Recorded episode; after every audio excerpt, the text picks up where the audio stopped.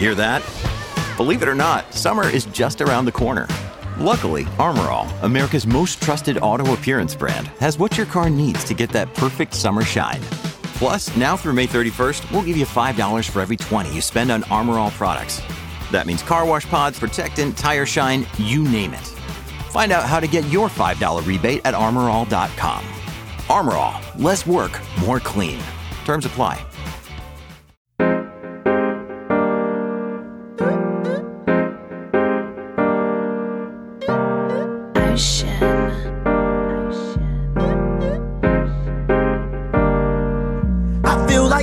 Motive, sipping, drinking Arizona. Mixtape just around the corner. Did a lot in California. Can't wait to drop this on you.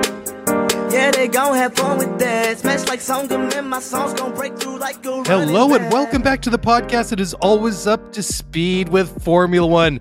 Back by popular demand, Mark Daly and Mark Hamilton here to break down the latest Formula One news. Dude, it is weird. We're two races into the second half of the 2022 Formula One World Championship, and I feel like we haven't talked literally in forever because August, I took a bunch of time off. I went away during the summer break, and you were just like pumping out the content. Then we came back for the Dutch Grand Prix, and I wasn't able to do that one because I had a dodgy internet connection where I was staying on Labor Day weekend. And then this past weekend for Monza, you had something come up. So just to put all the fears kind of, or minimize all the fears and put them all to rest, we haven't gone anywhere. It's just that we had a big fight and we didn't like each other. No, I'm just kidding. Just schedules just got like a little bit kind of crazy the last little while. But I feel good, man. I feel like this is like the start of like turning over a new page. It's fall. The kids have gone back to school. And I feel like we're kind of getting back into our rhythm again, you know, based on about 30 seconds of doing a podcast together for the first time in like weeks. So anyways, how's it going, buddy? Second podcast since July. It's crazy. So things are going great. And to everybody listening at home and has reached out and asked if everything's okay, I assure you it is. Our bond, our relationship, our friendship, as tight as it's ever been, but we just couldn't kind of line up the dates properly. And like you said, last week we had a huge news show planned, tons of great topics, some of which we've carried over to today, and that couldn't happen because of some unforeseen circumstances. So we dropped the Megan Schuster interview instead. Hope everyone enjoyed that. And then Sunday, I had some personal unforeseen circumstances. So you got Daly and Tim, but the Sunday before that, you got Hamilton and Tim, which is an unusual combination, but we're back. And, you know, you and I were talking before the show. I so desperately want to get back to our regular cadence of that backbone of the program, which is our weekly news show, and then kind of filling everything in around the periphery with the race reviews, the interview series. We've got another book club episode with Bird coming, which we're both super, super excited about. But yeah, now that the summer is officially over, I want to look forward to this. And I have a newfound appreciation for fathers like you. This was the first year putting our son into school. So he's been in full-time daycare for almost 4 years, but now he's in kindergarten. So back to school had a whole new meaning for us this year, and a new school, new teachers, adjusting to a new rhythm. So that was a little bit more exhaustive than I maybe expected that it would be. And quick thing, and I know I'm rambling here, but a quick shout out to a friend of the show, Marshall. Marshall had sent me a quick note the other day saying, hey, look, man, you know, I appreciate that sometimes the championships don't necessarily go the way we want them to, and that this championship is going to come to a close sooner rather than later. I think we all know Max is going to win the Drivers' Championship and Red Bull's going to win the Constructors' title. But there's still so much interesting stuff happening in the world of Formula One that we could do this podcast 5 days a week. So if you've become discouraged, like I had a little bit, if you've become discouraged a little bit with the outcome of this championship, not necessarily who's winning, but how it's going to happen, don't be, because there's tons of really great stuff to talk about for the next few weeks and months. Oh yeah, totally. I mean, it's funny too, because I was thinking about it this afternoon. And just before I do that, I just want to backtrack for a second. I just wanted to add just on the getting back into our groove thing. We were so pumped to do the show this week. We decided to do it a night early just because we were eager to get back to it. But you know, having said that, going back just to address your comments, I think in part it's a little bit of what do you want to call it? Like a bit of a hangover from 21, right? So true. Because we have this epic championship between Max and Lewis, and it went down to the wire. And of course, there was all that drama and all that mega controversy after Abu Dhabi, and rightly so. But then we were all really looking forward to round two between Max and Lewis, but it just didn't turn out that way because you come into 2022, you have the new cars, the new regs, and it was going to be a question right off the bat, well, who's going to nail this and who isn't? And, well, obviously Red Bull got it right. Ferrari looked like they got it right, and then they kind of imploded after about, round three? And it's kind of been a bit of a gong show ever since. And it's been interesting, though, just watching the championship now is where Ferrari have faltered. Mercedes have been picking up those points along the way, and this kind of really goes nicely into what we were going to do. We're just going to do a bit of a quick championship update, because at the top of the constructors, you got Red Bull, 545 points. That championship, sadly, is over and done mathematically, unless both those Red Bull cars don't finish the rest of the season. It's over. They're going to win it. Anyways, if you look a little bit further down, you got Ferrari with 406 and Mercedes with 371. You got 25 points between these two teams and a whole bunch of races to go before we get to Yas at the beginning of December. So that's, I think, a really intriguing battle. I think that Mercedes, obviously, they always want to win the championship. I mean, how many times over the years has Toto said, we're not out here to race, we're chasing perfection, right? So, having said that, I think just based on how sluggish the start to their season was, and I think it's sort of really punctuated by that moment in Australia after it was at lap 2 or 3 where Lewis was basically saying, can we just retire the car? It was just, that sort of hopelessness and kind of I've given up sort of attitude or tone in his voice. And slowly but surely, they picked up the points where Ferrari have dropped them, and they're only about 25 points apart. So that's pretty interesting. And then if you go over to the Drivers' Championship, you got Max, obviously, he's running away with the 335 points. You got Charles, who's got 219 points. You got Checo, who's only 9 points behind Charles in the Drivers' Championship, and 7 points behind Sergio is George Russell with 203, and then Carlos Sainz is only about 15, 16 points behind George. So I expect those places 2 to 5 are really going to flip around. I mean, it still looks weird to me to see Lewis down in sixth in the Drivers' Championship, but I mean, I would expect to see that race between Ferrari and Mercedes tighten up in the constructors. And for sure, I think we're going to see movement one way or another between those 4 or 5 guys in the Drivers' Championship. So yeah, okay, Max, Red Bull, they're going to win the championships, but as Hammy says, don't get discouraged by that. There's a lot of other cool stories to really follow.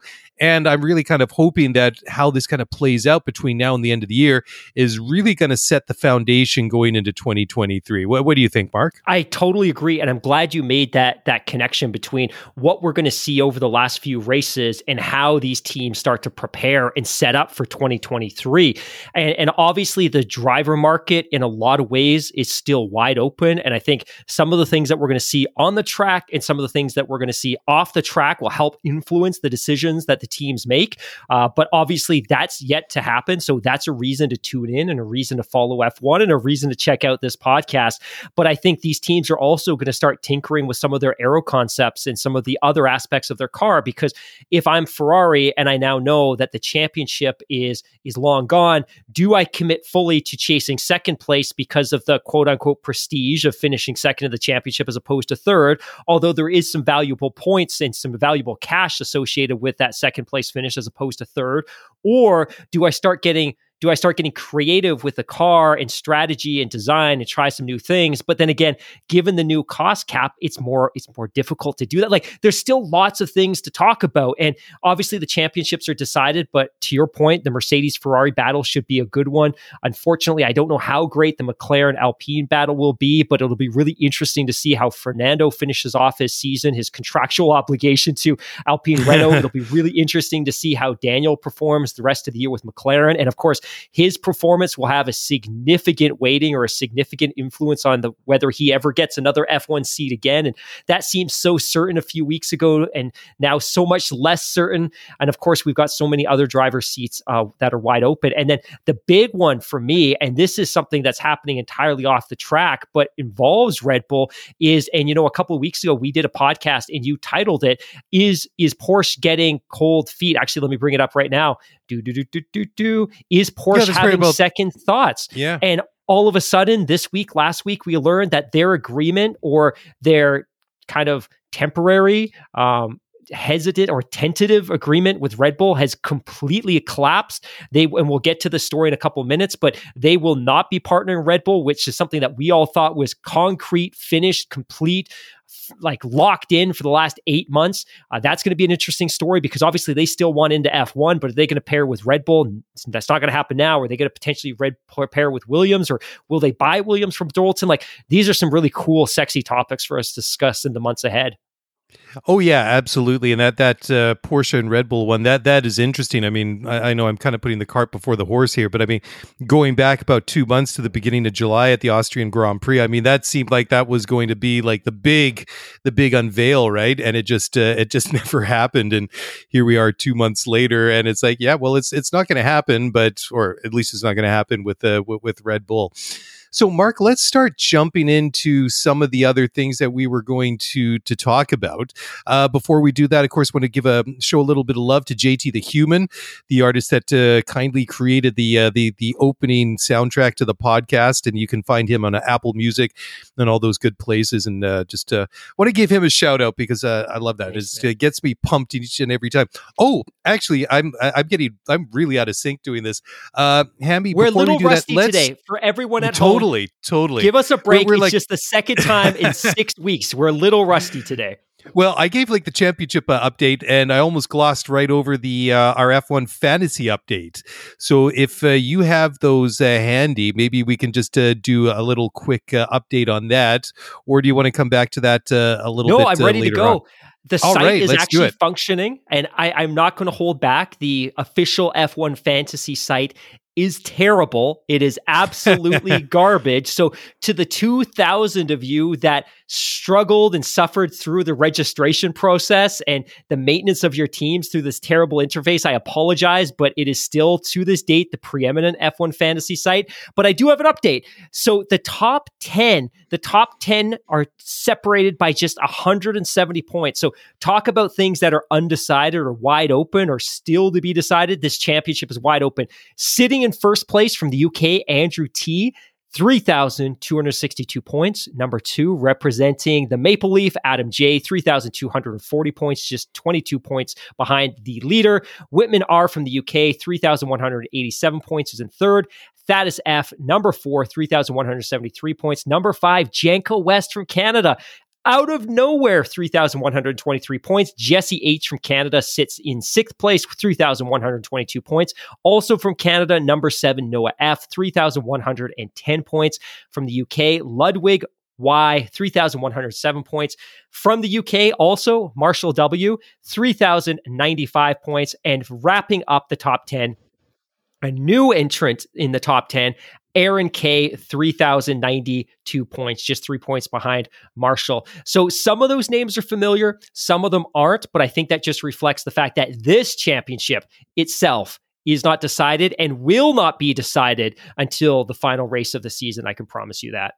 There you go. Very cool. And well done to everyone. Some interesting movement in the charts there. So cool. Right. Oh, one thing I wanted to talk about too. This is an interesting stat that you pulled up from F1 _ charts.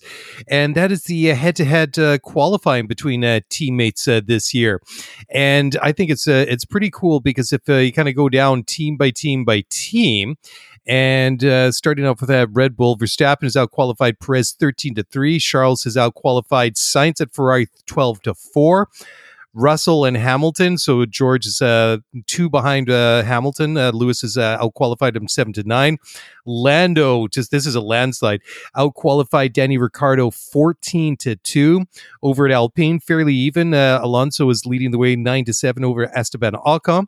Over at Alfa Romeo, Valtteri Bottas is 11-5 over Zhou Guan Yu, the rookie. That's actually pretty decent from Joe. I mean, my reaction as well. Yeah, I think that's very, very solid performance in qualifying against a very, very good veteran Formula One driver. Over at Haas, this isn't a surprise. K-Mag is out-qualified MSC 12-4. Over at AlphaTauri, Gasly 10-6, out-qualifying Yuki Tsunoda. And over at Aston Martin, Vettel's out-qualified Lance 9-5. And then over at Williams, Alex Albon has out-qualified his teammate Nick Latifi 13-2. That's another one of these. You want to match up against your teammate, so that's not a good look for Nicholas Latifi. But I guess it also really underscores how good of a driver that Alex Albon is, and what he's managed to do in his first season at Williams. So there you go. Passion, drive, and patience. The formula for winning championships is also what keeps your ride or die alive. eBay Motors has everything you need to maintain your vehicle and level it up to peak performance. Superchargers, roof racks, exhaust kits, LED headlights, and more. Whether you're into speed, power, or style, eBay Motors has you covered. With over 122 million parts for your number one ride or die, you'll always find exactly what you're looking for. And with eBay Guaranteed Fit, your part is guaranteed to fit your ride every time or your money back. Because with eBay Motors, you're burning rubber, not cash. With all the parts you need at the prices you want, it's easy to make your car the MVP and bring home huge wins. Keep your ride or die alive at ebaymotors.com. Eligible items only. Exclusions apply. All right. Well, let's just keep going from there so we can kind of segue nicely into our first story. And that is the shocker of the what the hell that just happened news that I saw on Monday morning, which everyone did. And of course, we saw Nyck de Vries, the Williams reserve driver, take to the track for the weekend because Alex Albon had to miss the Grand Prix in qualifying because he was having trouble with appendicitis. Anyways, he goes in to have the operation and all that stuff, and then he has a very rare reaction to the anesthetic and goes into respiratory failure and has to be put on a respirator and all this stuff. And dude, I was shocked. I was just like, what am I reading? And then this story, like I read it on BBC first thing on Monday morning, and it's like, but he's okay now. He's been released and he's in a general ward and he should be going home like tomorrow. I'm like, oh my God, this is like a 20-something-year-old Formula One driver, one of the fittest athletes on the freaking planet, had appendicitis, which is, not an uncommon thing, but it goes into respiratory failure. This absolutely shocked me. I'm just so grateful and so thankful that they were able to take proper action, and that Alex was only at the end of the day just inconvenienced with a bit of a longer stay in the hospital than was originally intended. That this was a shocking story, Mark. Yeah, I completely agree. I woke up on Monday, and the first I was aware of this was actually a Tim Haraney tweet. Like I think a lot of people, I roll over in the morning, grab my phone and start scrolling through social media. And when I saw the tweet from Tim, I rubbed my eyes. It seemed surreal. And at that point, either it wasn't clear that he was doing well, or I didn't scroll far enough, but I had this legitimate moment of panic. And my thought was the exact same as you, that if somebody who's as physically fit and dialed in as a Formula One driver can have that type of really rare, scary reaction, then it could certainly happen to anyone. And if he wasn't as fit as a Formula One driver is, maybe the outcome is ultimately very, very different. And then also selfishly, the next thing I started to think was, well, is he going to be back in time for the next race, or are they going to be super cautious and give him an extra race weekend off to rest and recover? Because what he just went through is not insignificant. It was a very serious medical situation. Well, you know, that's just it, right? I mean, that's what I thought when I first saw it, was that, you know, Alex, he'd said, I think he said he posted something on Instagram or one of social media channels saying, okay, this is what happened. I'm feeling okay now. And like my focus to get better and start focusing on the Singapore Grand Prix the week after next. I'm just like, yeah, I know that's kind of like the elite athlete mindset. It's just like, oh, I'll just rehab, I'll just train, I'll get better, and then, you know, I'll be back in shape in no time. But I was just kind of wondering, you know, is he just being a little bit too optimistic? Pardon me. And just, you know, really kind of looking to, you know, to that race, and rightfully so, right? I mean, that's his job. This is what he does. I mean, he's a Formula One driver, and he's there to race. But that was my immediate question too: is he going to be in, you know, the right physical condition to actually get into that car in just over a week from now to go to Singapore? I mean, let's not forget. I mean, Singapore is one of the further flyaway destinations from the UK, where most of these teams are based. So, you know, there's a lot of travel involved just to get there, plus the big time difference. Well, I mean, whatever. But I mean, just to get back into the car and start doing what he needs to do on Thursday, Friday, Saturday, and Sunday, you know, like over those 4 days when they're there for the whole Grand Prix weekend, right from start to finish, when they start unpacking the garage and setting it up and until they pack it up after the race is over. It seems a little bit too soon, but I'll defer to Alex and the advice of his, you know, his doctors and the, you know, and Williams as well. But yeah, that was a shocker, you know, like, I mean, you know, like yourself, I tend to doom scroll first thing in the morning when I wake up as well. Yeah. Although I must admit that, you know, the doom scrolling quite isn't as doomish as it was, if that's even a word, isn't quite as bad as it was maybe a couple of years ago, but still not a nice way to start the day. All of that to say, and I think this is maybe a perfect transition into the first story, if the advice from the team or his medical personnel is that maybe he should sit out another race. Well, Williams has an awfully great option available to them. That's all I'm going to say, because this is a topic that I was really disappointed I wasn't able to join you and Tim for, but the Nyck de Vries subject is so fascinating. Yeah, well, totally, right? And so, like, this is the way that I see it, right? Is that, Alex, I think you got to be, you know, be cautious. Take it slow. Don't rush back too quickly, right? And you see, he's not a fringe driver. I mean, he's had a pretty good year. I think he's done a pretty good job for a team that doesn't really have the best car on the grid. I mean, and look how we just were talking about, like, the head-to-head qualifying results between himself and his teammate Nicholas Latifi. I mean, 13-2. I mean, that just sort of speaks for itself. And then Nicky was out qualified by Nyck de Vries. So Alex isn't going anywhere for 2023. He can afford to take a weekend off to rehabilitate, get himself back into shape, and then finish up the rest of the year.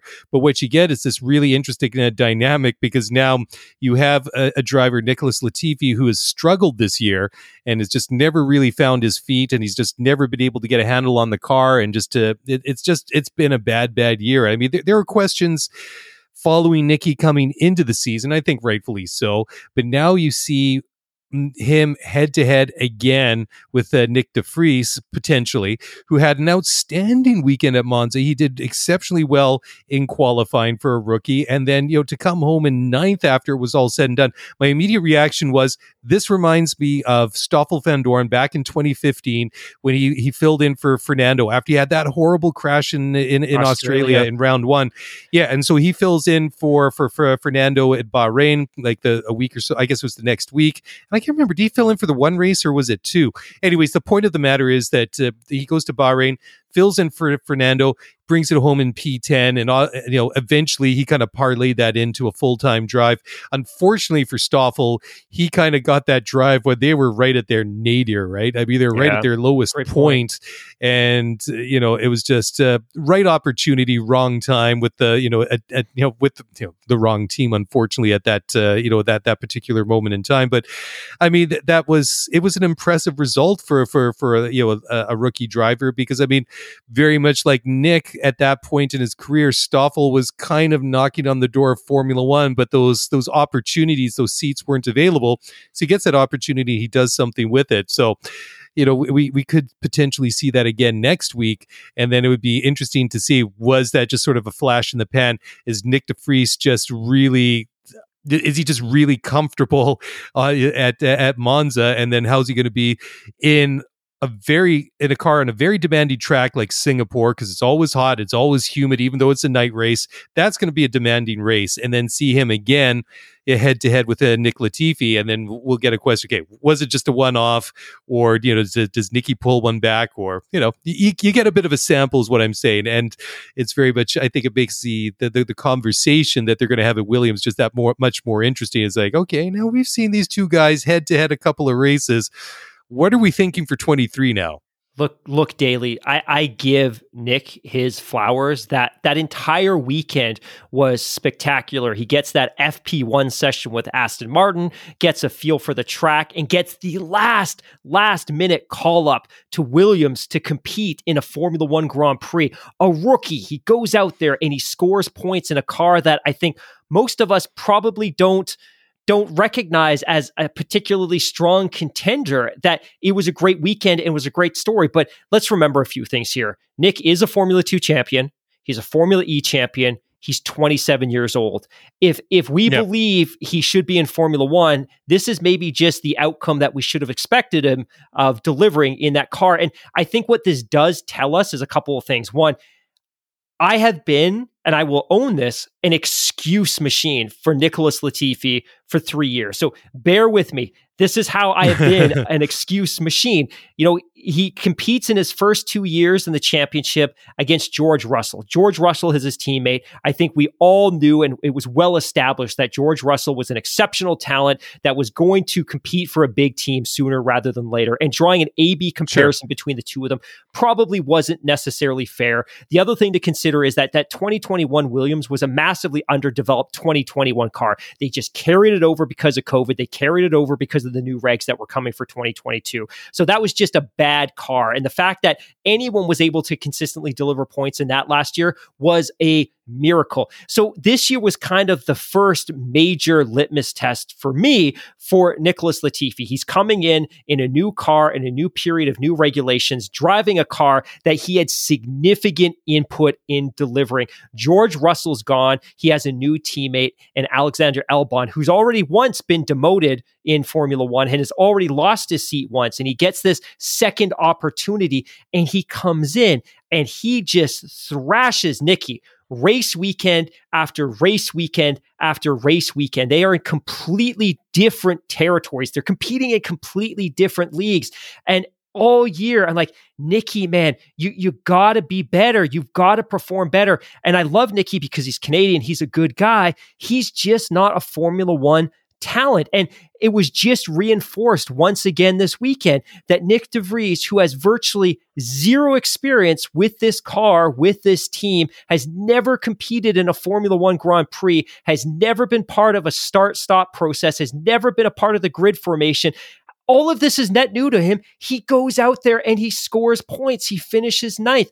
Nicky hasn't scored points all year, and it's unlikely that he's going to. And I think the question now is, one, there is no competitive justification or explanation for keeping Nicky last year. Nicky is done. He's finished. And I love him. He's a wonderful person. He's had 3 years in Formula One, and every single teammate that he's had has significantly outperformed him. He's done. And let's be very honest, going into 2022, one of the reasons that Williams may have been open to retaining him is he is the last of a dying breed of pay drivers. He brings what's reported to be $40 million of pay money, $40 million of sponsorship through RBC and Safina to Dorilton. They like that money. They don't need it anymore because of the cost cap and because the sport's now flush with cash. So he's not going to be back next year. All of that to say, now Williams has this really interesting conversation about who's going to be there. And now if they don't move quickly on Nick, because they lost out on the Piastri conversation, because Piastri's like, I don't want any part of the Williams deal. I'm going to go to McLaren, which of course created tons of content fodder for us all summer. All of a sudden, right? If Williams doesn't move quickly on de Vries, they may not have an opportunity, because now there's other teams taking a good look at this young driver who's had an audition in Formula One. So I'm frustrated with Nicky. There's no competitive or really there's no competitive justification for keeping him this year. And like, this is going to be a hot take. We have what, 6 races left this year. If you know Nicky's not coming back next year and you're able to come to an agreement with Nyck de Vries, why do you keep Latifi? Is it because you don't want to compromise the balance of those deals? Compromise the balance of those deals. You're better off getting Nyck into that car now and getting him familiar with the team in Formula One. So next year is less of a shock to his system. It's just, I'm frustrated. I'm frustrated because Latifi couldn't be the driver I so desperately wanted him to be. And I'm frustrated that Williams continues to keep him for the wrong reasons. Yeah. I was just thinking too, as you were talking about that, I mean, let's just say that Nyck de Vries gets back into the car next week in Singapore. He has another similarly good weekend. Then that kind of levels up that conversation even more, right? And I was just thinking, okay, he had a great weekend. Let's not take anything away from that. He had an excellent weekend at Monza. Phenomenal. Into that car at a moment's notice, and he delivered, getting into Q2, bringing home points, and then literally having to be pulled out of the car by the mechanics because he didn't have the strength to get out of the car himself, which I thought was an incredible moment. I go look that one up on YouTube if you get a chance. But let's just think, if he has another good weekend in Singapore next week, if he gets a chance to drive, then you have to think, you know, if they bring him into that team, I like that driver pairing of Alex Albon and Nyck de Vries for a team like Williams. Pairing a lot. So do I. Yeah. And Mark, so just one other quick point on this, and I know we have to move on to the next topic, but the other consideration is this. I think that Williams car is a lot better than we think it is. And of course, it was particularly good at Monza because it's not a particularly draggy car. Like, that was a track that was good for this package. But you have to wonder how much better that car is than we recognize. Because if you had a second driver on that team that was driving at an equivalent level to Alexander Albon, suddenly you double the team's points and you don't have 3 points finishes this year. Maybe you've got 6. Or 7 or 8. And now all of a sudden, maybe you're not in the basement in terms of points. Maybe now conceivably you're chasing Aston Martin and those valuable constructors prize dollars. Like, I just think that car is better than we give it credit for being. And I think we've discredited it because of the drivers. And maybe people like myself have overestimated the capabilities of the drivers that have been driving it. One in particular. Yeah, I mean, maybe ultimately that's what the conversation becomes, is that if we, if you're Williams, you're thinking maybe if we don't bring back Latifi, we're not bringing in X number or X billion dollars in sponsorship, but we can offset that because if we have good drivers that are scoring Constructors' Championship points, then we're making that money back through prize money. Potentially. I mean, how much that remains to be seen because, I mean, that kind of changes every year. But by the way, 9th over 10th is worth about $50 million. There you go. I mean, that's big, huge money right there, right? I mean, and those are the smaller pieces of the pie right there. So right. I think that's really what the conversation is. I mean, if I was in charge there, if I was Jos Capito, I think I'd probably have already made my decision, but we'll let Jost be Jost and let him make that decision and announcement in due course. Anyways, let's take a quick time out. When we come back, we're going to talk about Colton Herta, super licenses, and all that kind of fun stuff. We're going to speculate there a little bit. We'll do so in just a moment, so don't go away. We will be right back.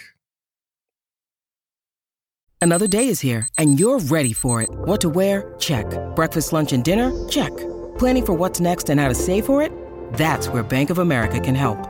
For your financial to-dos, Bank of America has experts ready to help get you closer to your goals. Get started at one of our local financial centers or 24/7 in our mobile banking app. Find a location near you at bankofamerica.com/talktous. What would you like the power to do? Mobile banking requires downloading the app and is only available for select devices. Message and data rates may apply. Bank of America NA, member FDIC. When you need mealtime inspiration, it's worth shopping Kroger, where you'll find over 30,000 mouthwatering choices that excite your inner foodie. And no matter what tasty choice you make, you'll enjoy our everyday low prices, plus extra ways to save, like digital coupons worth over $600 each week. You can also save up to $1 off per gallon at the pump with fuel points. More savings and more inspiring flavors make shopping Kroger worth it every time. Kroger, fresh for everyone. Fuel restrictions apply. Okay, welcome back to the show. It is the Marks, Mark Squared, DOS Mark, whatever you want to call us. We are back for the first time. DOS Marks. I think that's what Rocky always calls us in the live stream. I kind of like the Spanish connection. Yeah, like disk operating system or something else. Like uno, dos, tres. So I guess it's DOS Marks. Sorry, my Spanish is kind of like horrible. My great friend Jorge, who's from Mexico City, he would slaughter me every time I tried to pronounce any Spanish names. We used to do the MLS podcast together, so I just went and did my thing, and then I just rolled with the punches. He would just roll his eyes and cluck his tongue and say, no, that's not how you say it. But I always got it back, because the one time there would be like a Dutch player's name thrown in, like no, that's not how you say it. But anyways, yeah, I think it's Dos Sparks, but there you go. We are back, and we are just rolling through the news here. So the next story, and I think this is kind of a fun one to talk about, because Colton Herta, the IndyCar driver, drives for Andretti. His name has been linked to Formula One for basically all season long, right? And it's interesting, right? Because he's almost been unofficially anointed as like the American driver that will come over to Formula One. And I think we talked about this with Tim a couple of weeks ago, just the way that that points or series are ranked, and what you can get in terms of points where you finish in each of those series, and how they count against your super license. So the FIA said this week they're not going to be pressurized by teams over super license points, because I guess maybe if they're going to try and get Colton into Formula One, if he doesn't qualify for a super license, maybe they're going to maybe not pressurize, but maybe they are going to they are going to lobby the FIA to for relaxation to grant him a super license. So I can understand where the FIA doesn't want to bend on this one to make special exceptions for drivers, and so I'm completely cool with that. What I'm not cool with, well, maybe not cool, is maybe going a little bit too far. I think what the conversation has to be, okay, these are series where you can earn points towards your super licenses, and are those series correctly weighted, specifically IndyCar because I think there was a very, very good quote which you threw into the notes here. I will see if I can find that. It's here somewhere, because there's only 8 IndyCar drivers that have qualified for an F1 super license since 2016. Scott Dixon, Joseph Newgarden, Will Power, Sam Paganow, Alex Palou, Helio Castroneves, Juan Pablo Montoya. JPM obviously was in Formula One years ago, and Alexander Rossi. And 5-6 years ago, Alexander Rossi was the name that was going to be thrown out there should an American driver make it into Formula One. Alexander was the guy whose name was thrown out here. Anyway, so the quote comes courtesy of Formula 2 driver Callum Ilott, and his comment is, quote, IndyCar is harder than F2. Average level competition, races almost twice as long, no tire saving, so full attack whole time, physically draining, much more variety of tracks, so adaptability is key. F2 has its own quirks, which are hard to master, but Indy takes the cake. The problem is F1 as a car is so different to anything else that nothing else really compares. Simulators help nowadays, but any driver who is naturally fast, and there are more than a few in IndyCar, won't have a problem getting up to speed in an F1 car. So that's interesting. But for me, like, the core of the discussion is, what are eligible series that drivers can earn points towards their super licenses, or however they earn their super license or points, and is that correctly and fairly weighted?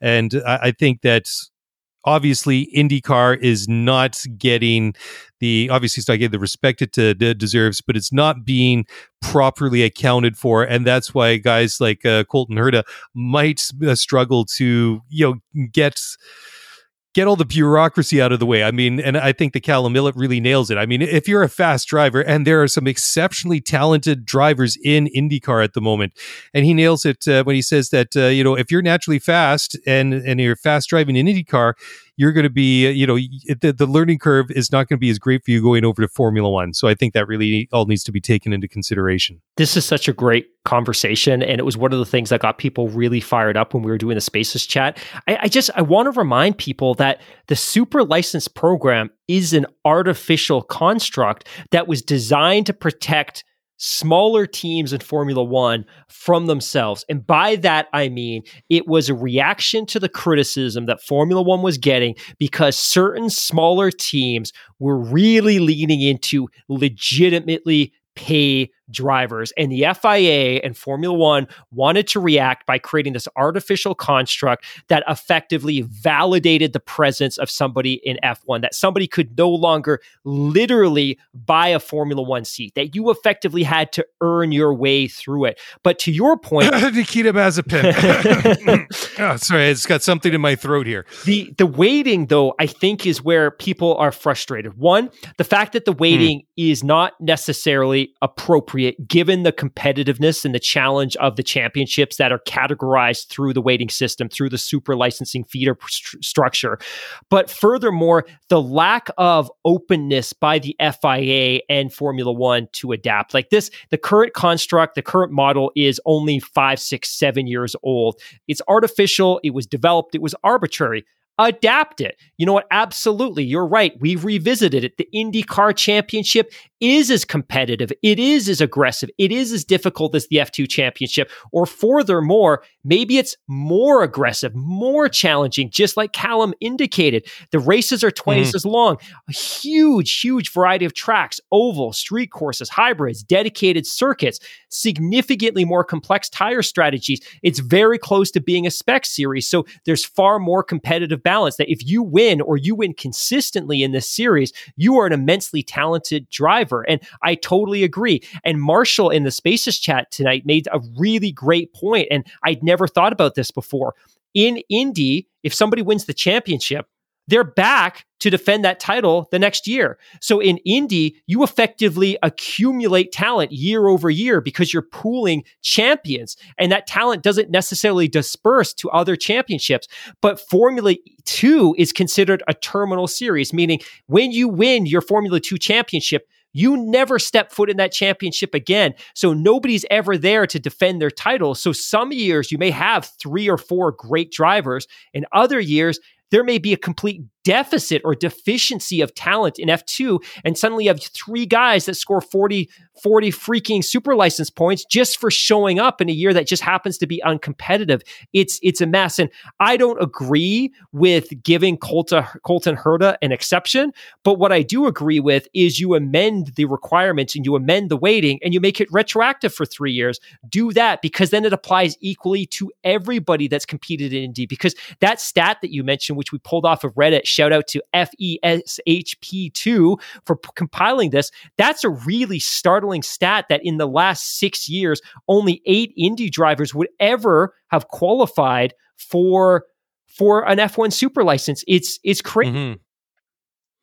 Yeah, you know, I think you kind of really touched on a good point there, Mark, because I was wondering too, it's just like, okay, if you do decide to revisit this and then reallocate the weighting of the points that each series can contribute toward a super license, what then? Is it just like starting January 1st, 2023, this new system comes into effect, but then what then? You know, I think it would be incorrect to just apply it to, say, a guy like Colton Herta, just because, you know, there are certain parties within Formula One that are keen to see him get a super license. And some people like Nick de Vries, he wasn't in favor of that. Matteo Binotto, Ferrari team principal, he wasn't in favor of that.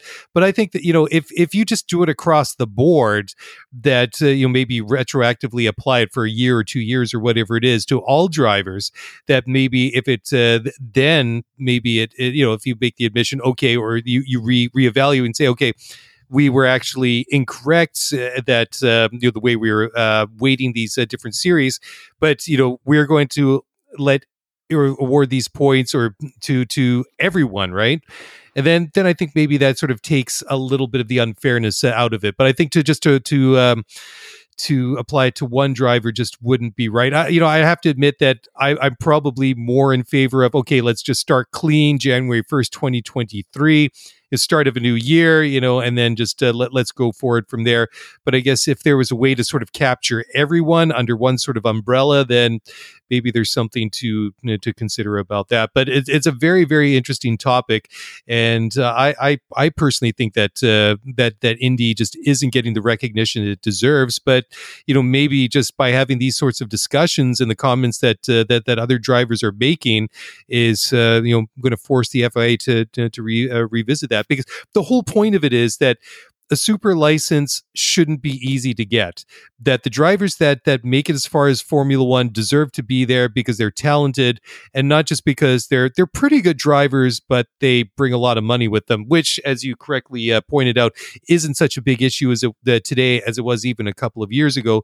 But still, you don't want to set the bar too high, because then you get drivers like Colton, who's kind of stuck in a little bit of a no man's land. That, yeah, sure. I mean, would you, given the choice, would be like, would you rather race an IndyCar or F1? And if you can't race in F1, do you just want to sit at home and do nothing? You'd be like, no, of course not. I want to go back and compete in IndyCar because I'm a race driver. I want to race. That's what I do, right? So I think that's what the whole point is, to correct the system to where there's a nice level playing field for everyone, and that the people that are there that accumulate these points can do it in a fair and proper way. And ultimately, I think that benefits Formula One, because then you have a bigger pool of qualified drivers to potentially pull from. And I know there's that sort of brings up that evergreen discussion that there's always way more qualified and good drivers out there than there are seats in Formula One. But again, it is supposed to be the premier motor racing series on the planet. So they're always going to take the best of the best, or they should be. What bothers me about the current weighting system is that it creates this perception that through it, the FIA is effectively protecting the ladder system that has historically, traditionally fed Formula One with drivers. It protects Formula 2. It protects Formula 3. It protects the Formula Regional Series, that these series have a disproportionate amount of weighting within the super license structure because they've been the traditional feeder series, and there's really strong financial investments between the teams in these series and the FIA in these series and Formula One and these series. And IndyCar gets disproportionately fewer points. And for everyone sitting at home, just a reminder, you need to score 40 super license points over the span of 3 years to qualify for a super license. In Formula 2, in the Formula 2 championship, if you finish first, second, or third in a single championship, you scored 40 points, you get your super license. You can finish third in one Formula 2 championship and you have your super license. Indy, the weighting is disproportionately off. And it goes back to that quote comment that you read a couple of minutes ago. If you do win an IndyCar Series championship, you get 40 points, you get a super license. If you finish second, you get 30. And if you finish third, you get just 20 points. And then all of a sudden, Formula 3, you get 30, 25, and 20. Formula E, 30, 25, and 20, and then the FIA World Endurance Championship, 30, 24, and 20. Now, in terms of Colton Herta, I don't think he wants an exception. His camp doesn't want an exception. He doesn't want to come into Formula One wearing a lanyard that says, I got my super license because Red Bull Racing campaigned against the FIA and Formula One to get me an exception. He doesn't want that. Now, there is still a path for him to get to Formula One next year, but it's a little bit risky. So right now, he's sitting on 32 points. He can, in the winter, before the start of the next Formula One season, compete in another championship. And the championship that I think most people are looking at is the Formula Regional Asian Championship, which is competed primarily in Abu Dhabi and the Dubai Autodrome during the winter. That championship awards 18 points for first place, 14 points for second place, and 12 points for third place. So he could compete in that series. And if he finishes in any of the top three positions, he will score enough, really actually the top four positions, he will score enough championship points. He will score enough super license points to get his super license. So even if the even if the FIA and Formula One choose not to amend how a Formula One super license is awarded, even if they don't make an exception, if he competes in the Formula Regional Asian Championship, which is not particularly competitive, all things being equal, he should be able to go in there and score a top two, top three finish at the very least, get those points and be able to join Red Bull. Now, the risk for Red Bull in all of this is that that championship doesn't wrap up until right before the Formula One season. So the risk is they could announce him, have him compete, not score the necessary points, not get that seat, and then they've got to have an emergency backfill, which I don't think is necessarily going to be ideal for them. Finally, a quote from Stefano Domenicali, Formula One CEO. He is very much on the same page as the FIA, and I quote, "The sport needs to respect the rules," he tells Autosport. "And of course, American drivers or other drivers are very important. If he," that should have been if they, but if he is eligible to come in F1 because he, again, should have been they, I don't like this gendered, but if he is eligible to come in F1, he has the points, it's fantastic news. But there is a ladder to follow, which again infers the Formula 2, Formula 3 championship ladder. But there's a ladder to follow, there's a protocol to respect, and that is the situation. So it's really what I believe is right to do. And again, to that, I say this was an artificial construct that was designed to combat the perception that people were literally paying for their seats. It's not that old, and it can be easily amended in a way that allows everyone to benefit. Yeah, 100%. Okay, let's move on to the next story, and that is that McLaren has now announced a partnership with Jack Daniels, and it's funny because I find that over time that we are seeing more and more brands showing up as sponsors on Formula One cars that we recognize, because when it always comes to like basically what are Eurocentric sports series, and I find it like especially with like cycling where you see like all the sponsors on the bikes and the riders' jerseys and stuff is like, I don't know, like 95% of these companies and whatnot. And it always used to be like that with Formula One to a certain degree. But I mean, Jack Daniels Tennessee Whiskey is now an official partner of McLaren Formula One starting in 2023. And that is obviously a household name in North America. Zach Brown, CEO of McLaren Racing, had to say, quote, "We are thrilled to welcome Jack Daniels to the McLaren F1 team. Together, we will look to reach new audiences as well as hosting a variety of events together. 2023 is an important year for McLaren as we commemorate our 60th birthday, and we are excited to celebrate with an iconic brand like Jack Daniels by our side," end quote. So this is an interesting one, and again, it's just I think we've talked about it quite a few times, just the way that some very big and very well-known brands are buying into Formula One as sponsors, and there's a lot of big money that continues to pour in the sports. Wait, Daily, thoughts, it also just speaks to how attractive McLaren is as a property, right? Like we hear stories about Red Bull attracting big dollar sponsors, which makes sense because they're the defending World Drivers Champion. If you look at McLaren, they're not particularly competitive, but they're really sexy from a marketing perspective. I just pulled up on McLaren.com the list of all the major sponsors they have for the Formula One team. This will mark their 46th sponsor, their 46th big dollar sponsor. And all of these sponsors are paying multi-millions of dollars. So when we talk about the cost cap, well, some of these teams are going to be able to pay for the entire balance of that cost cap through sponsorship. Forget prize money. That's just great. But some of the big sponsors that are currently paired with McLaren include Dell, Darktrace, Aeros, Goldman Sachs, Android, WebEx, Splunk, Chrome, DeWalt, FX Pro, Coca-Cola, Hilton, CNBC, Golf, Clips, Sparco, Pirelli, Toomey, Logitech, and the list goes on and on, like big time mega brands. So it speaks to the appeal of companies getting involved with Formula One, but it also just speaks to how sexy McLaren's made themselves with American companies. Because if you look at these companies, they skew disproportionately to those that have their bases and their principal footprints in the United States. Yeah, absolutely. Very, very interesting to see. Okay, let's take another quick break. When we come back, we're going to take a look at another Formula One team, and that is Haas, because Ferrari has dropped some hints who could replace or what could happen with the future of Mick Schumacher, who's announced he's breaking ties with the Ferrari Academy. So we'll talk about that in just a moment. So don't go away. We'll be right back.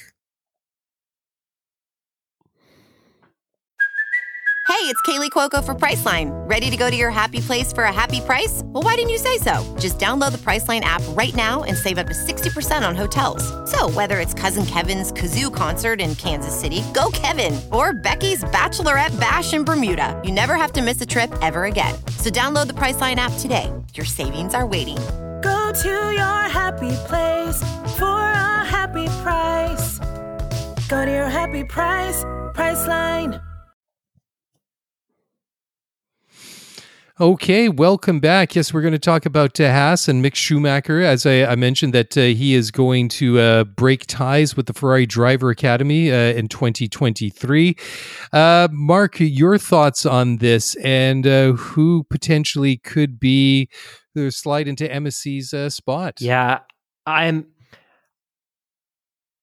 choosing my words carefully because I find this situation a little bit, not alarming, but a little bit, there's a little bit of shock factor to this, because if you and I reverse the calendar by 2 years, we were talking about Mick Schumacher as the next superstar that could potentially carry Ferrari to a championship. He signed with the Ferrari Academy in 2019. He won a Formula 2 championship in 2019, his second year in that series. Again, it was a close championship, and it wasn't necessarily a championship that was loaded with talent. But again, he won an F2 championship, earned a super license points, and was promoted at F1 via the Haas-Ferrari connection for 2021. I disregard 2021 as anything for Mick Schumacher. That year was a complete joke. It was Haas carrying over a leftover car from 2020, which was a leftover car from 2019. It was a team that was fully funded and backed by an oligarch, and he was racing next to an oligarch's son who himself was a rookie that shouldn't have been in Formula One. The entire year should be a write-off. So for me, this is really his rookie season, and I think we need to look at it in isolation. Forget 2021. Has he done enough this year? Has he shown enough to earn a second season in Formula One? And I think he's shown flashes, and I think he's shown himself to be capable. I think it's really great that he has a more accomplished, talented driver next to him, because when you're racing next to Nikita Mazepin, there's no data, there's no telemetry, there's nothing you can learn from him. But this is the first year that he's been in Formula One and paired with a capable driver. So this is the first year he can sit down with his engineer and look at the telemetry coming out of Magnussen's car and say, look, this is where he's braking, this is where he's getting on the throttle, this is where he's shifting, this is his racing line. You can learn something from him. I think he's shown enough to deserve a second opportunity, but clearly Haas and clearly Ferrari have decided otherwise. And not that he should deserve this simply because of his lineage, but I would have assumed that from a marketing perspective, there would have been enough appeal to give him another year, to give him another opportunity. But at the same time, he certainly found his way to take that car off the track a lot. And for a team like Haas, that's hyper budget minded, despite the cost cap, I think the amount of money they've had to invest in rebuilding that car has been something of a frustration for him. And at the same time, you look at who's being potentially teed up as a replacement for him in Schwartzman, and I'm not necessarily sold that that's necessarily a great move for him, or Giovinazzi. And I don't think Giovinazzi was a great driver when he was in Formula One, and it seems very, very strange that they would go back to that. Although, let's be honest, being an Italian driver, I think Ferrari is very much invested in having him in Formula One somewhere. And I think they were a little bit frustrated that he lost his previous seats, but also kind of reflects the waning influence they had with that team over who was going to be piloting their cars. I would like to see him get another year. And if he has another year like this one, so be it. You've had a shot in F1. But to me, this is his rookie season, because I think 2021 should be written off.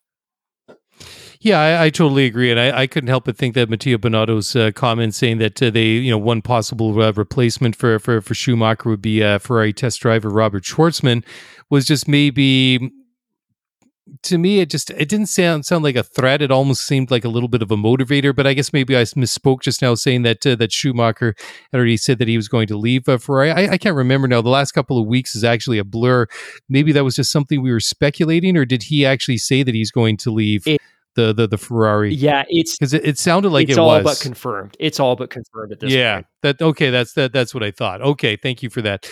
So yeah, I don't know. I mean, perhaps it would work. It might work out for him to get out of that funnel, but At the same time, I can't help but thinking that if we very much like yourself, I think that we really need another year to see him in that car to see how he's actually developing. But who knows? They might have ideas, on something else. But I don't know. I mean, Robert Schwartzman's name is not exactly one that's been linked with a Formula One seat at any other time in the past that I can remember. I mean, he's a good driver. I guess, did he win the F2 championship? I know that. He was pretty decent in that series, but he finished second with Prima last year. Okay, that's what it was. So right, but I mean the point is I don't ever remember hearing his name linked to any one of the 10 Formula One teams until those comments about that were made by Matteo Bonotto, just basically referring to Schumacher and if he's leaves Haas, and how that Gunther Steiner was saying that the Ferrari Driver Academy is a big pillar of their team, an important part of how they get drivers. So I mean, yeah, I don't know. I mean, last year, like you say, was tough for him. He was never going to really develop. It was going to be tough for him to develop in that situation alongside, a talentless driver that was his teammate. So Daily, I've actually just changed my mind. I've actually you've changed your mind. Oh, you've done a 180. Okay. So despite that long rant about him deserving another opportunity, I still stand by my word that 2021 should be disregarded, but I've decided to take a different perspective. And my perspective now is I have a serious amount of respect for Ferrari. For Ferrari to sign this guy to their driver academy, pump money into his development, and be so sure so quickly that he is not a fit for them in Formula One, and to cast him out of their driver academy is an awfully brave move, because obviously they have some intel, they have some data, they have some insight, they have some understanding that this might be peak Mick Schumacher. For them to do that, not just because he was a celebrated F2 champion, but because he's the son of a 5 times Ferrari World Drivers Champion, is incredible. So if they're willing to separate their relationship, if they're ready to end that relationship, you know what? I respect for Ferrari to do that, because it's an awfully brave move considering the lineage that he carries. Yeah, definitely. But also, in that same train of thought, I still couldn't help but think that maybe that was a bit of a subtle motivator from Matteo Bonotto to try and get Mick Schumacher, maybe kind of put the fear of God into him that if he doesn't pull up his socks, that he's not going to be around for with them next year. So who knows? Mark, I've changed my mind again. No, I'm joking. Twice in one show. I'm joking. We can move on to the next topic. Flip-flopping all over the place. Okay, because we're going to need some time to unpack this one, and that is the whole unraveling of the... It was basically a lot of smoke but no fire, and that was the stories that were percolating and bubbling up all over the place all over the summer, that Porsche were going to buy into Red Bull, they were going to become basically equal partners, and apparently that's not going to happen now. The rumored announcement that they were going to make way back at the Austrian Grand Prix at the beginning of July never did happen, and it's just kind of smoldered since then. It's never really picked up any speed, and now it's completely gone off. So I know this is a story that you've been following quite closely over the past couple of months. So why don't you start, and then we'll see where it goes, because there's a lot to talk about in this one. It's absolutely fascinating. And you know what? You and I have alluded to that fact that this could be a possible outcome for more than a year, because we've seen brands, banners under the Volkswagen umbrella flirt with Formula One many times in the past and then back away at the very, very last second. And obviously, we now know that Audi's committed to being an engine supplier for somebody. We don't know who, but we know they've committed to be an engine supplier for 2026. We still believe that they're possibly going to buy Sauber, although the fact that that hasn't been announced is a little bit alarming in itself. But we had all assumed, based on all of the news, based on all of the noise, based on all of the gossip and rumors, that there was going to be some sort of partnership between Porsche and Red Bull. And then last week on September 9th, Porsche released an official statement that said the following: in the course of the last few months, Porsche and Red Bull have held talks on the possibility of Porsche's entry into Formula One. The two companies have now jointly come to the conclusion that these talks will no longer be continued. The premise was always that a partnership would be based on equal footing, which would include not only an engine partnership, but also the team. This could not be achieved. With the finalized rule changes, the racing series nevertheless remains an attractive environment for Porsche, which will continue to be monitored. So we all believed there was going to be some sort of amalgamation, some sort of partnership. In essence, what had been reported was that Porsche was going to buy a 50% stake in the Red Bull group, so the core Red Bull group. But as time went on, it became more and more confusing as to how that was going to work, because the assumption was that Porsche was going to announce their partnership with Red Bull. They would start up a power units division and be the power unit supplier for Red Bull. Well, all of a sudden, in the last year, Red Bull stood up their own power units division. They're now building an internal combustion engine. They have now fired up an internal combustion engine, and they are well on their way to having a power unit ready for 2026. So there was no need, there was no requirement for Porsche to be a part of this team. And I think as time went on, I think Helmut Marko and Christian Horner were able to push back on the senior leadership at Red Bull, who were really campaigning for this deal to begin with, and help them see that, look, we don't need Porsche. They add no value. And furthermore, the valuation of the Red Bull team is now exponentially higher than it was 18 months ago, 2 years ago, when these talks may have started. We don't need them. And furthermore, if we do partner with them and we sell half of the value of our team to Porsche, that could be a bad deal based on what this team could be worth in 2 or 3 years, especially if we continue to win championships. So all of a sudden, the deal became untenable. It became untenable for Red Bull and no longer made sense. So I think Helmut Marko and Christian Horner got what they wanted, which was a separation here. And I think in the final stages, in the final days of their conversation, they probably went back to Porsche and said, hey, we're willing to do a branding deal, which is we're going to continue developing our power unit. You can pay to put your logo on the car. And that's not what Porsche is looking for. They are highly competitive underneath the Volkswagen umbrella, and they want to be able to do what Audi's doing, which is to partner with a team in a meaningful, equal capacity and develop a power unit from the ground up. That opportunity no longer existed with Red Bull. So it's a fascinating story. And now there's two kind of storylines that split out from this. One of which, what is Porsche going to do? Are they going to still enter F1? And if so, how and with who? And all of a sudden, Williams and Dorilton looks like a really sexy acquisition target. Dorilton came in as an investor, as a flipper. They bought Williams at a bargain basement value a couple years ago from the cash-strapped Williams family. That team is ripe for resale or partnership. Maybe that's the team that they buy. Maybe that's the team they partnered with.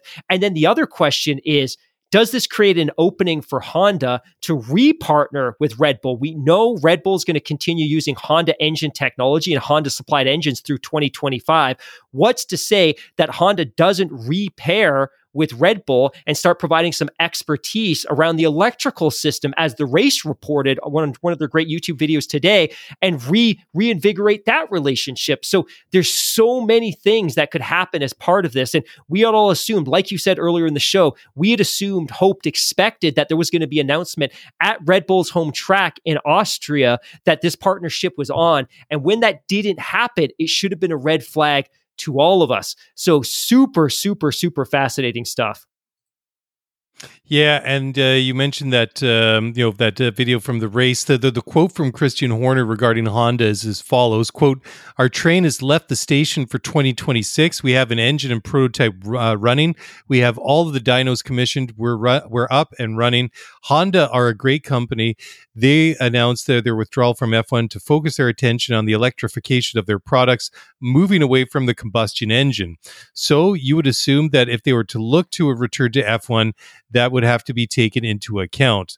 Whether or not there was any interest potentially on the battery side and any potential synergies there, it could be an interesting discussion. But the combustion and mechanical side of the engine we're on a roadmap to 2026 that we're very happy with, end quote. So there you go.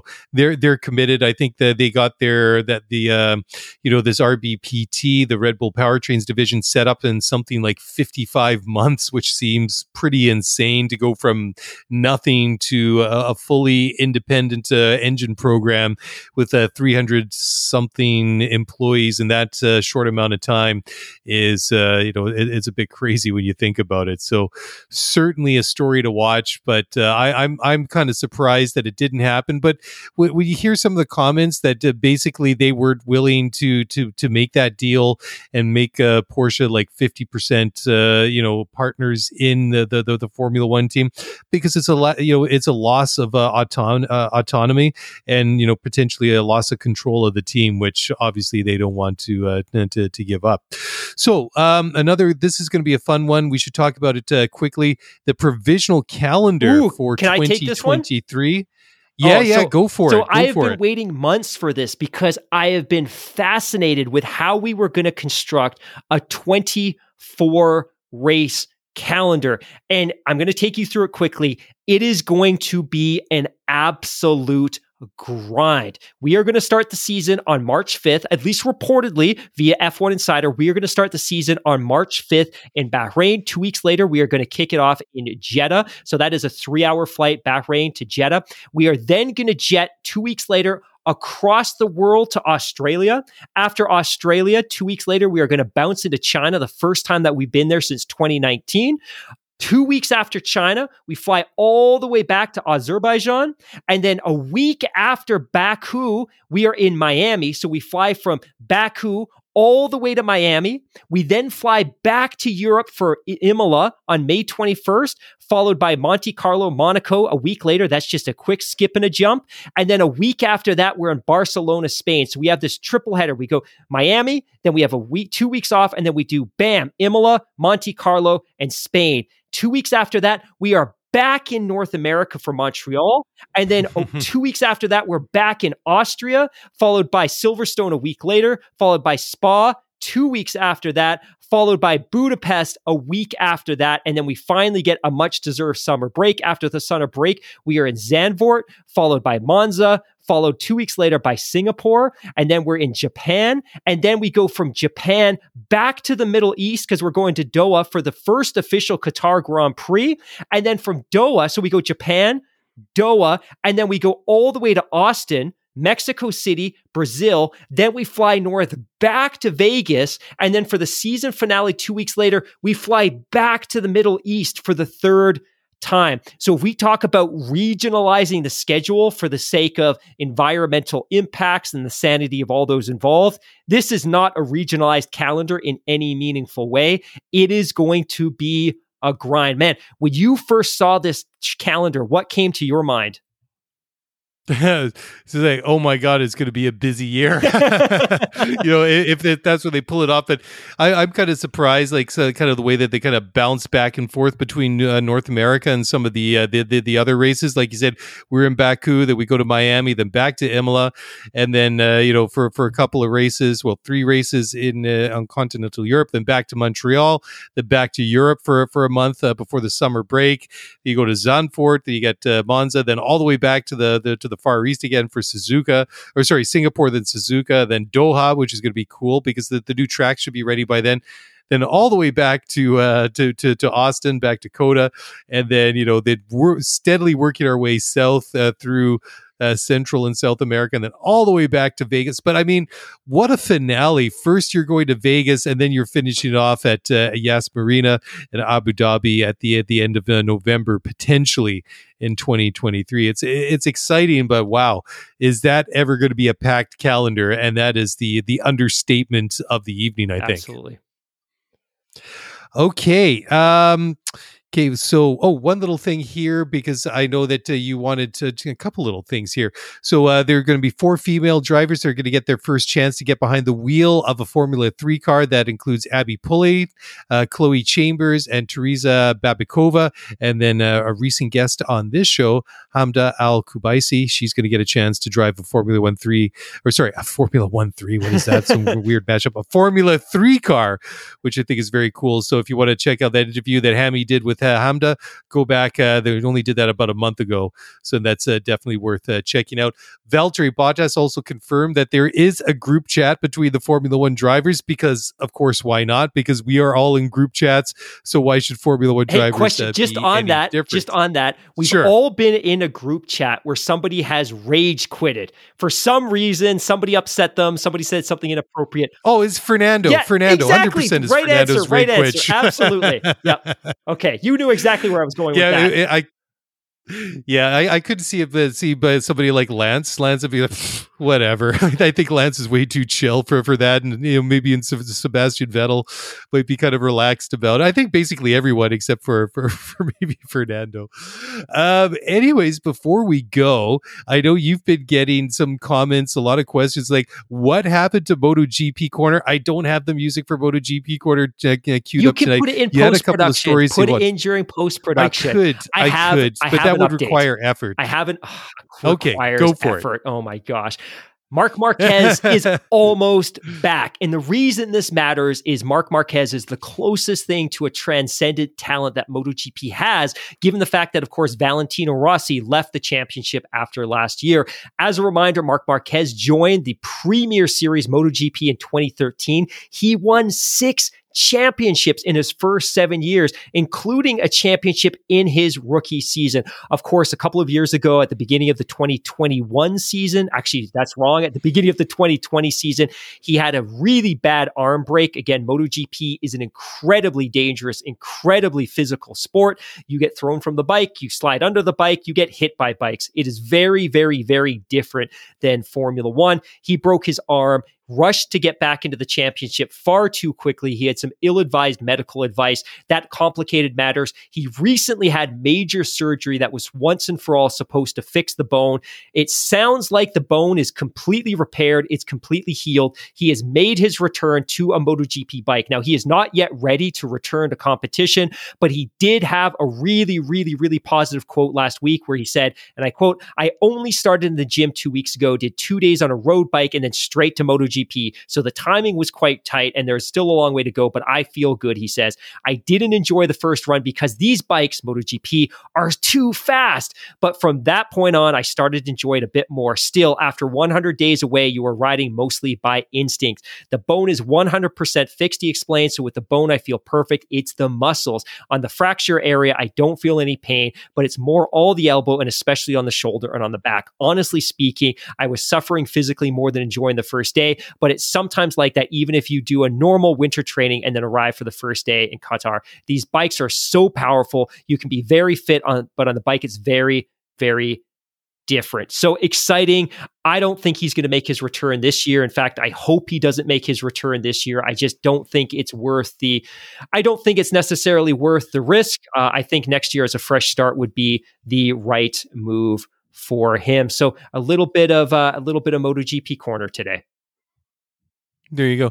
You know, it's funny when I think about Marc Marquez, that I feel like he's been around forever and he's not even 30. He was what, 20? I guess he's about, he must be pushing 30 now, right? Let me bring that up. I'll get you his exact age right now. So Marc Marquez was born the 17th of February, 1993, which makes him 29.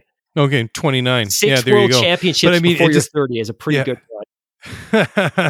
Well, I guess maybe that's why it feels like he's been around forever. There's a really cool 3-part series on him on DAZN, that one sports streaming service, DAZN or DAZN. I think yes, 3 or 4 parts. I watched it earlier this year. It's if you got a subscription for that, just search up his name and give it a watch. It's really, really worthwhile. Well, Hammy, what do you say, buddy? Anything else tonight? I've got one more story. One more story to slide under the wire, and I apologize, my friend. I couldn't get this on the agenda. Snuck this one because I didn't know about it until Marshall flagged it for me. So shout out Marshall for that. Well, this hasn't been vetted yet, so I don't know if we can let these last-minute amendments.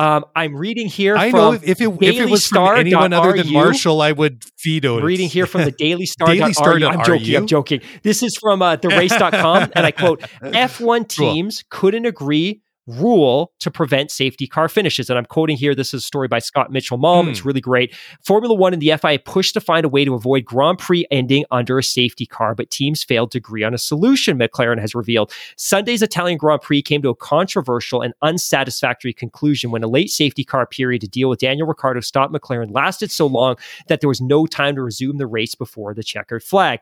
There is a general desire to avoid finishing races under caution wherever possible. But this is a sensitive subject for F1, given the way the 2021 Abu Dhabi GP descended in acrimony because the incorrect application of safety car procedure changed the outcome of the race and the championship. McLaren boss Andreas Seidel said that an opportunity was presented to teams to change the rules after last year's season finale, but a satisfactory solution could not be found. And I quote, after what happened last year in Abu Dhabi, there were a lot of discussions between the FIA, Formula One, and all the teams involved in order to see how the rules could be modified to make sure that races never end under a safety car, he says. But despite the FIA and Formula One really pushing all of us, the teams, to find solutions, it was down to us and pretty much all of us. We couldn't agree on any better solution, which is then also still a fair solution in terms of the sporting outcome. That's why I guess we simply have to accept that, unfortunately, situations like this, what happened last weekend, will continue to happen. I thought this was a fascinating story, and more so fascinating that this hasn't bubbled up anywhere else, given the fact that the FIA and Formula One basically went to the teams and said, figure out a better solution than what we have today. They couldn't come to agreement. So they started the season with the exact same structure that we had last year. Yeah, isn't that ironic? And you know, the thing is, there won't be any movement or any action on it until we get like another finish or two, like we had at Monza, and everybody's just like, you know, guys, this is BS, and you know, people start to getting turned off of the sport. Then, unfortunately, that's when push comes to shove, and I just don't see anything happening until we get to that point, which is, I have to admit, quite discouraging and frustrating. But I guess that's what we've kind of come to expect from Formula One over the years. So anyways, any other last minute additions from, what was it, dailystar.ru or whatever? I don't know where you surf in the you know, in your own private time. I just hope that you have a good antivirus. You know, who knows what sort of nasty bits of viruses and malware you're getting if you're visiting sites like that. But anyways, I kid. Well, buddy, it was great to get back into the studio and do this with you again. It feels like it's been far too long, but I've been living my best life over the last month, and got some well-deserved R&R. But it's been a lot of fun to sit down and do this with you again. And the rest of the way, and of course, like you said, still a lot of other content coming, but the main focus will always be on this show. And was there anything else you wanted to mention before we sign off tonight? Yeah, just our normal spiel. If you want to give us a follow on Twitter, we'd love to see you there at Scuderia F1 Pod. Our website, I keep teasing this, is coming soon. We're super excited to unveil that very, very, very shortly. I'm actually going to take a little bit of time off to work on that, which I'm super pumped to do. And then finally, if you do enjoy the show and you follow us, listen to us on Spotify, a rating on that site means the world to us. And if you download our show on Apple Podcasts, a rating and a review is always much, much, much appreciated. Yes, please, and thank you very much, everyone, for the wonderful support that you give us each and every week, and over the years. It really means a lot to us. And if you want to get in touch, easiest way is on Twitter at ScuderiaF1Pod, and on the email, ScuderiaF1Pod@gmail.com. That will change. That will become redundant once we get the new website up and running. And until then, we get a rare weekend off. So I guess instead of watching Formula One this weekend, we can work on the website. So there you go, Hammy. We got our work cut out for us. But anyways, thanks everyone for listening. Enjoy your weekend without Formula One. I know it feels weird that there isn't a race, but enjoy the free time. We'll be back in a couple of days. And until then, we'll talk to you soon. Bye for now.